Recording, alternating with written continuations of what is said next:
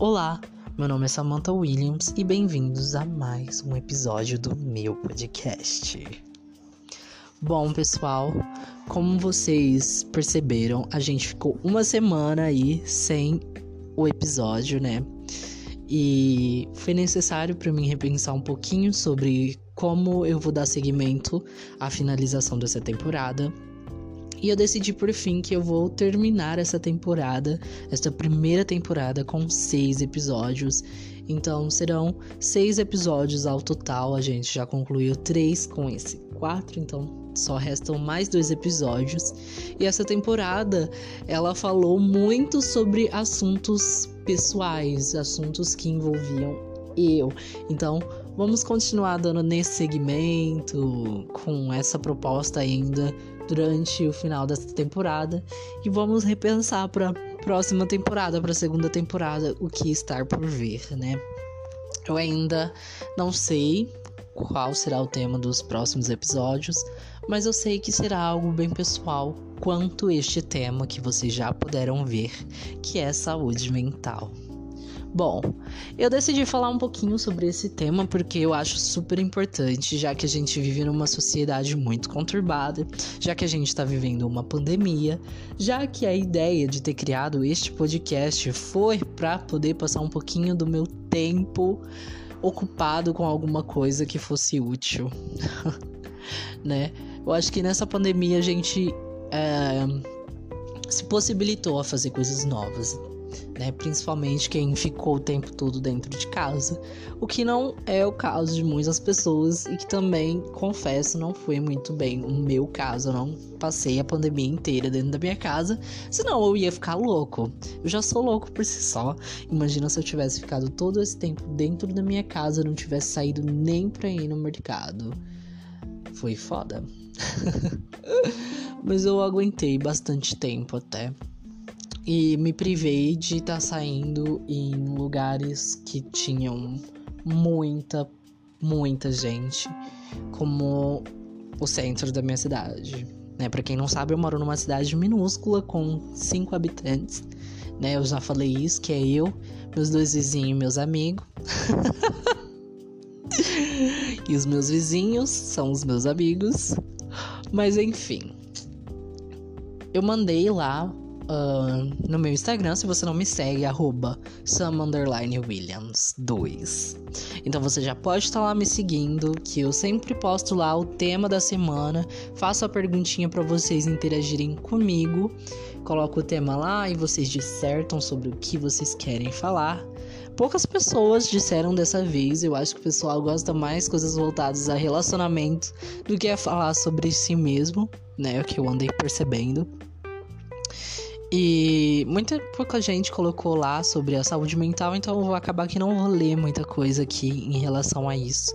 Na verdade, eu vou comentar algumas coisas que eu andei vendo ultimamente em relação a isso, né? E eu quero começar pontuando dois fatos que aconteceram esta semana, né? Duas estreias, não essa semana.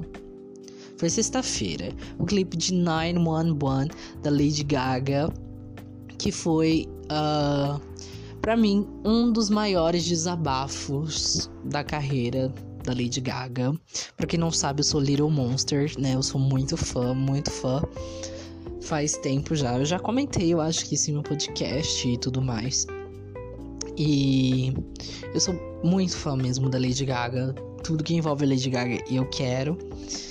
Então, uh, eu amei esse clipe né? Eu amei, amei de verdade.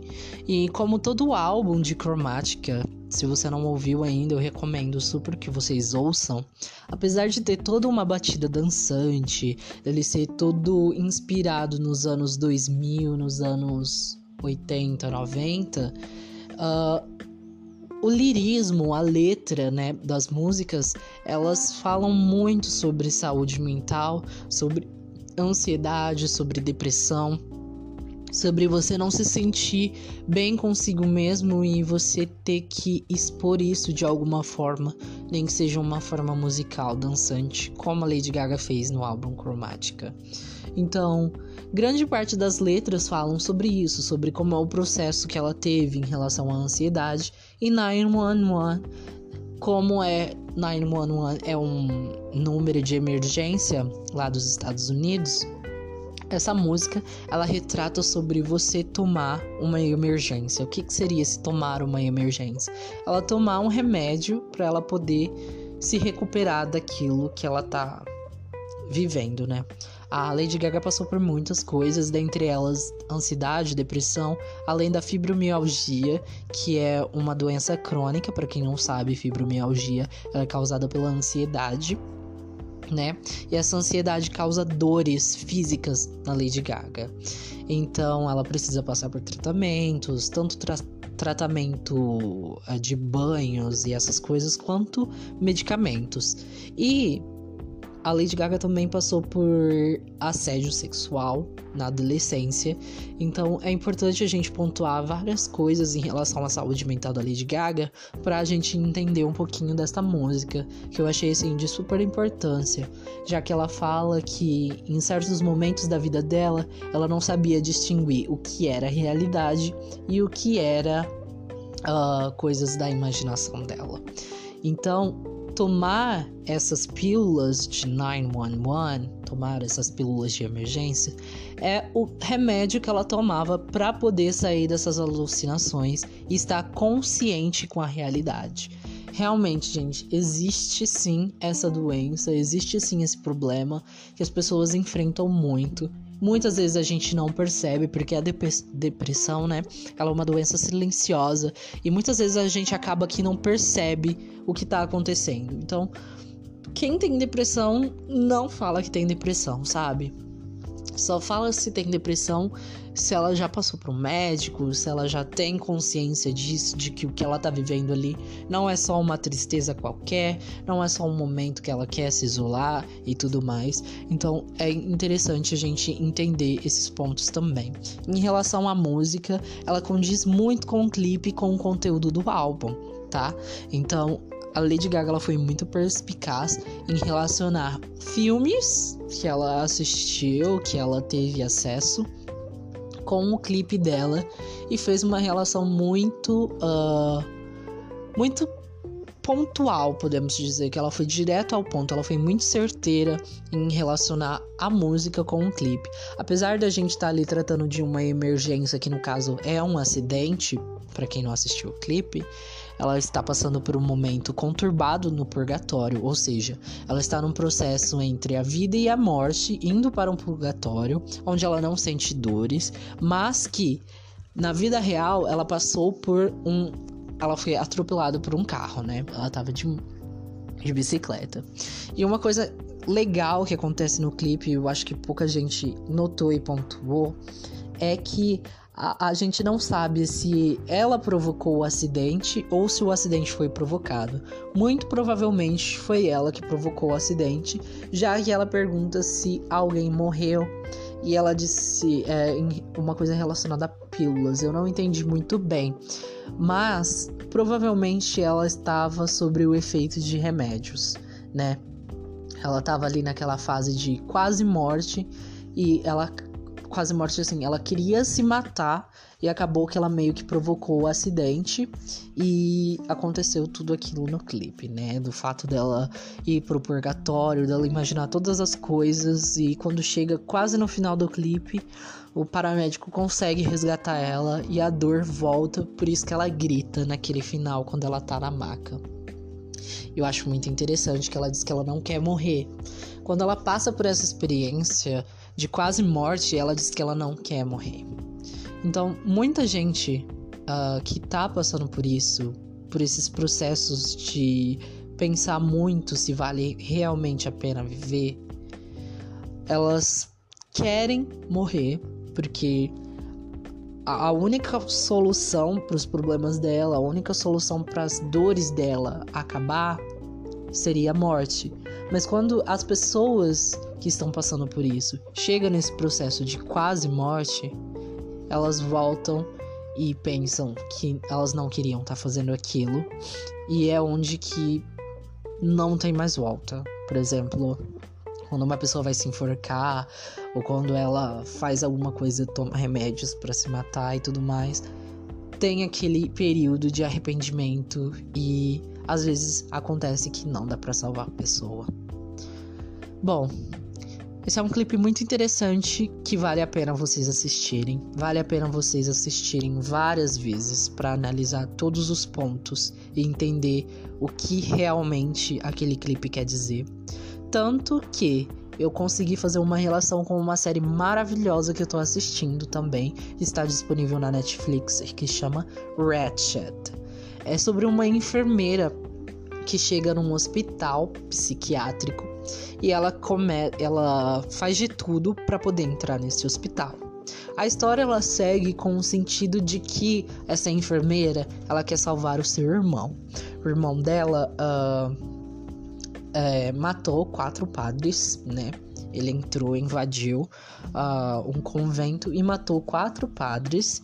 E ele foi mandado para um hospital psiquiátrico, já que era para um doutor desse hospital é, descobrir se ele era uma pessoa doente, realmente que dava para ser tratada, se ele tinha problemas mentais e dava para ser tratado, ou se realmente ele era um assassino em série e que ele merecia a morte. Esse filme provavelmente passa nos anos 80, 70 mais ou menos, e ele retrata muito bem essa questão de hospitais psiquiátricos e dessas tentativas, esses experimentos feitos em humanos para tentar achar a cura para problemas, para doenças mentais, né?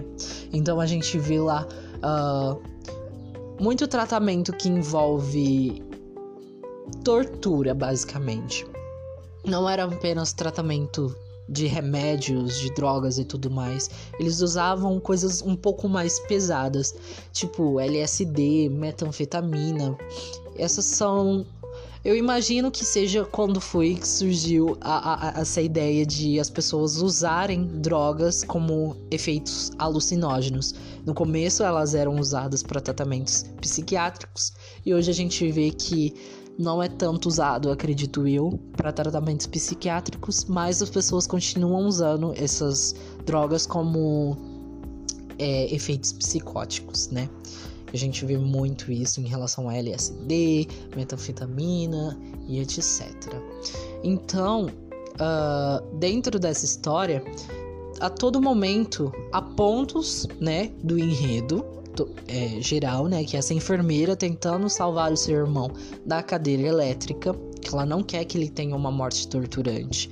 Ela sim acredita que ele foi induzido a cometer os crimes. E mostra pontos em relação ao. A, como que eu posso dizer? A, como eram tratamento, os tratamentos psicológicos nos anos 80, 70, por aí mais ou menos, sabe? Então é bem interessante e a história é muito impactante, muito impactante e mostra como as pessoas elas são capazes de agir quando elas estão sob efeitos de remédios, como os tratamentos eles forçam as pessoas a serem quem elas não são.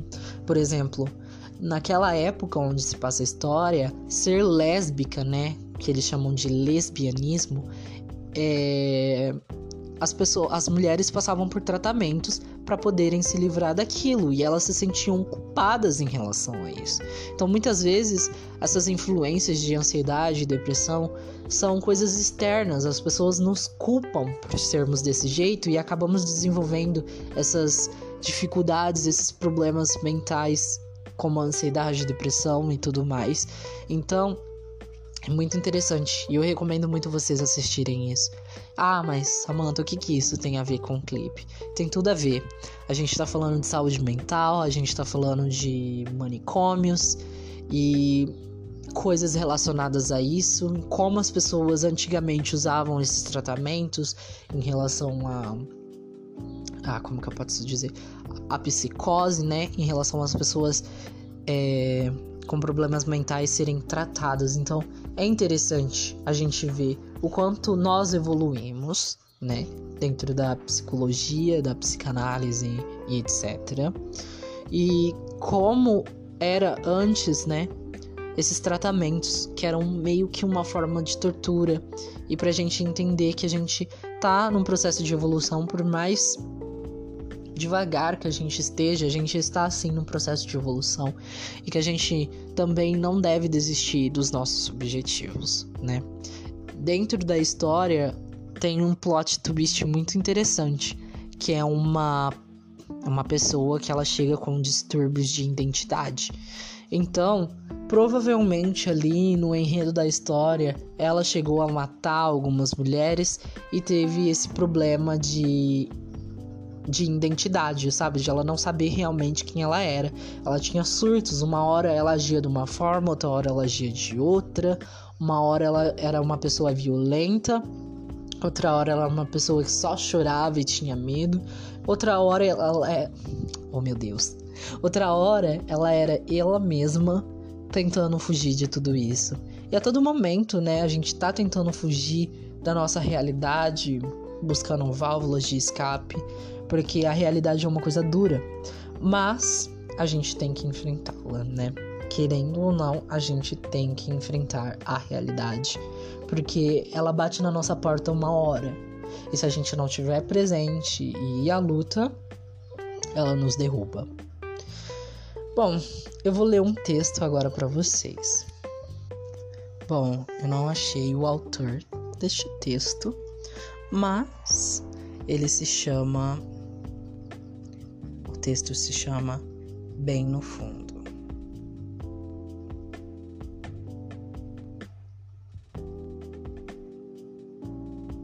No fundo, no fundo, bem lá no fundo, a gente gostaria de ver os nossos problemas resolvidos por decreto.